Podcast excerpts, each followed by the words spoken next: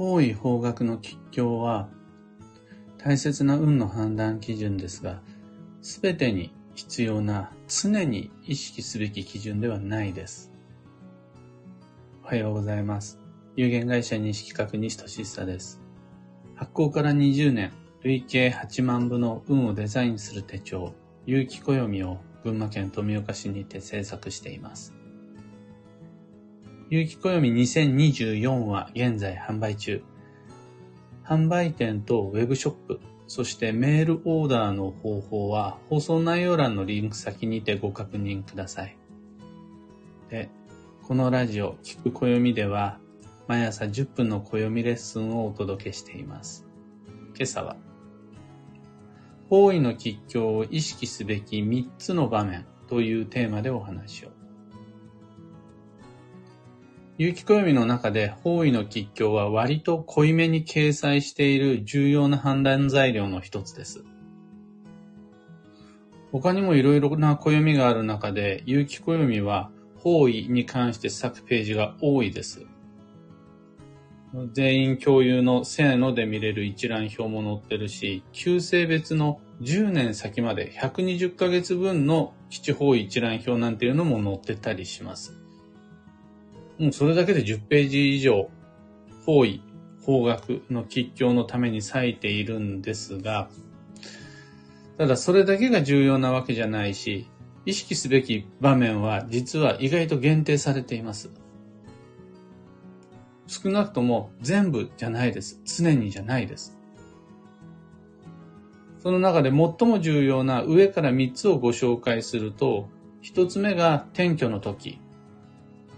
二つ目が建築の時。で、三つ目が基地方位旅行の時です。この三つの場面においては、ちゃんと方位がいいかな、悪いかなを意識できると良いと思うし、僕は実際そのようにしています。転居建築、基地方位旅行の場面では欠かさず暦を開いてどうしようかなって運をデザインします。ただ、そこで意識するっていうことの意味、念のため確認しておくと、意識するとは、まず基地となるような計画を立てるっていうことです。必ず絶対基地にしなくちゃならないじゃなくて、まず基地で転居できないかな。なるべく基地になるように建築計画練れないかな。施工業者さんに相談できないかな。まず、基地方位で旅行できないかな？っていう感じなんです。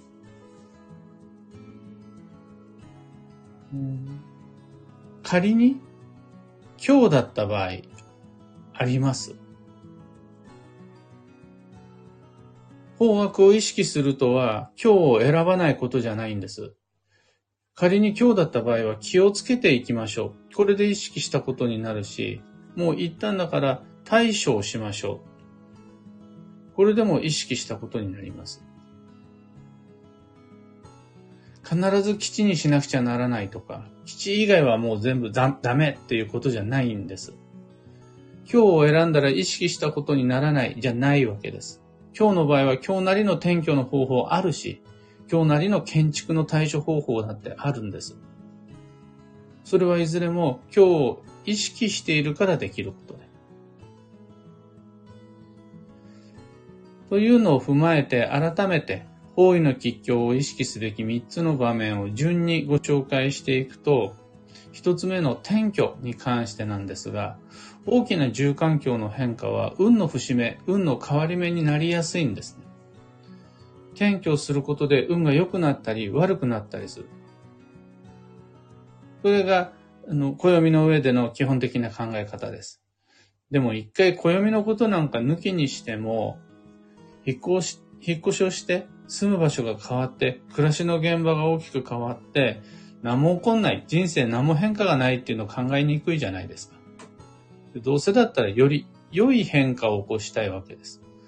そうすると、転居をするときの計画の立て方の一つとして、何でもいいじゃなくて、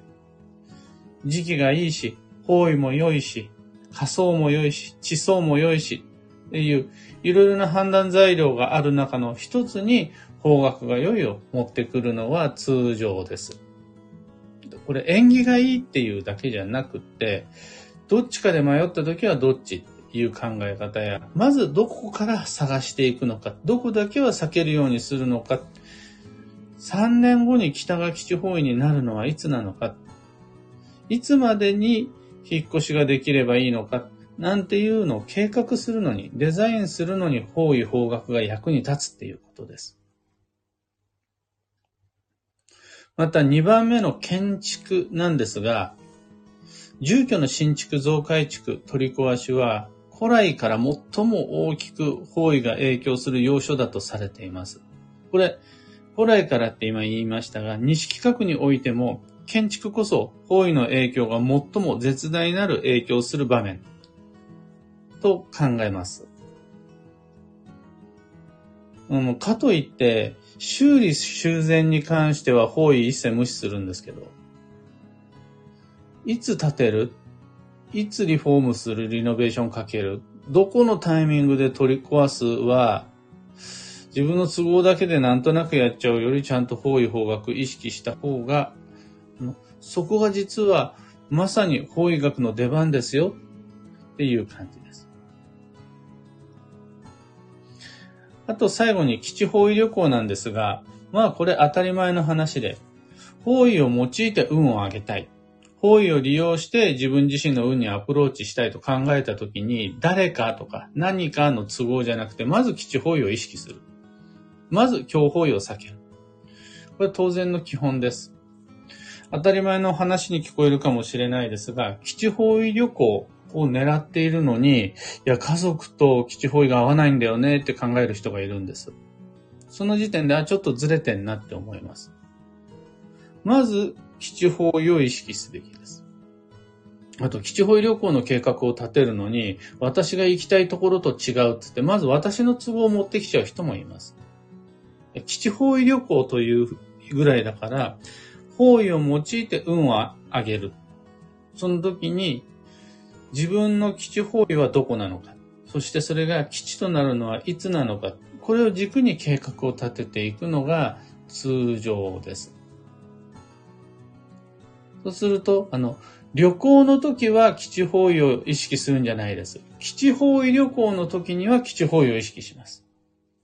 ちなみに家族旅行の時には家族の思い出として最も適した場所を意識することになります。恋人旅行の時には恋人と話し合って一番一緒に楽しめる時を選ぶことになります。一方、基地方位旅行は基地方位を意識することになります。すべての旅行は基地方位であらねばならないということではないです。以上が3つの方位が重要になる場面になるんですが、例えば僕の場合、日常において北だとか南だとか意識することほとんどないです。でも、転居、建築、基地方位旅行の場面で方位を意識しなかったことは過去人生の中で一度もないです。方位など見れない幼少期は両親の配慮によって常にそういうふうに動いてきました。大人になってからは自分の意思で全て行為を意識してきました。誤解のないようにしていただきたいのは、それって意識したからって言って、人生の全てを基地のみ選べてきたっていうわけじゃないです。やむを得ず気をつけて今日選んだっていうこともあります。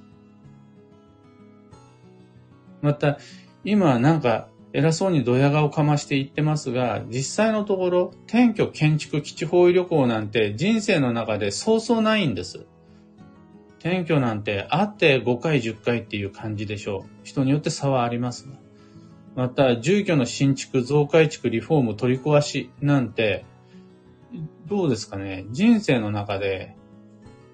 10回はないですよね。そうそうないわけです。最も頻度の高い基地方位旅行でさえ年に数回です。年に10回ということはないです。それってつまり、日常において方位方角のことなんてほとんど意識する場面なんてないっていう意味です。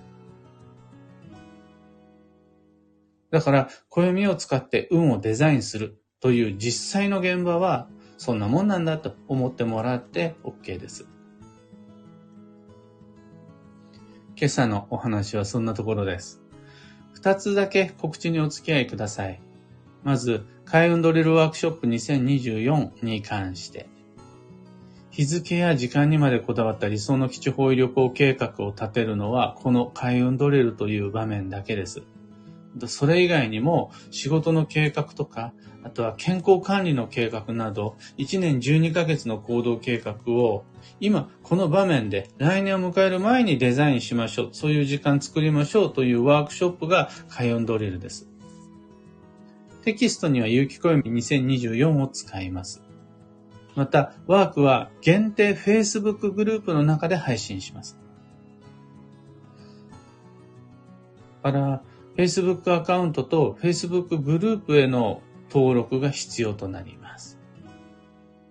登録後は、まだ実際ワークは始まっていないんですが、10月になってから全てのコンテンツが出揃うっていう感じなんですが、もうすでに宿題というか、デザイン前のデッサンの課題は始まっていて、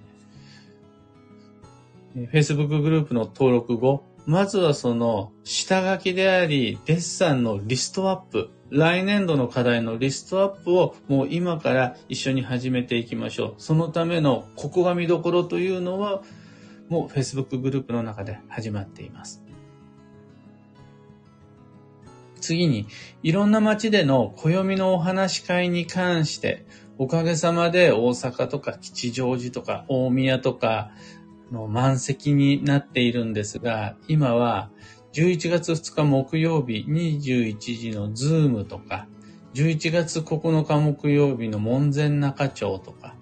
11月22日水曜日18時30分からの神保町とか、この3つでお申し込み受付中です。開運ドリルもお話し会も詳細は放送内容欄にてご確認ください。さて、今日という一日は2023年9月16日木曜日じゃない、土曜日。繁忙の9月残り22日となりました。特に大切なお彼岸まではあと4日です。本格的な頑張りどころまでもうすぐになってきているので、体調だけ崩さないようにペース配分考えながら、繁忙の流れ乗りこなしていきましょう。今日の幸運のレシピは白あえ。これはお豆腐のアレンジ料理が基地っていうことです。だから白あえ以外にも、ガンモドキとか、豆腐ハンバーグとか、油揚げなんかもアレンジ料理として OK です。最後に今日のキーワードは、視点、どこから何を見るか考える。その心は、自分の視点であり、自分の立場、自分の考えだけで答えを選んでしまうと、盲点ができてしまうという日です。自分の考えだけでは足りない。他人の意見ばっかり気にしたところで、今度それは他人の視点でしかないので、それはまた間違える。自分や他人、その他、世相など複数の価値観、理由を判断材料にして選んだものは、その先で運が動きますよという日です。以上、迷った時の目安としてご参考までに。それでは今日もできることをできるだけ、西企画西俊久でした。いってらっしゃい。タカさん、おはようございます。エヌシャンティさん、おはようございます。クレナさん、おはようございます。マーチさん、おはようございます。クーさん、おはようございます。鹿さゆりさん、おはようございます。グルーブさん、おはようございます。今日のみんなの街は、曇りマークと、あ、曇りマークが半分以上だ。晴れのところもポツポツとあって。僕の住む群馬県富岡市岡本は、明るい、あ、でも、だいぶ明るくなってきたな。曇りだったんですけど、だいぶ明るくなってきましたね。マミーさん、ヒデミンさん、ビートさん、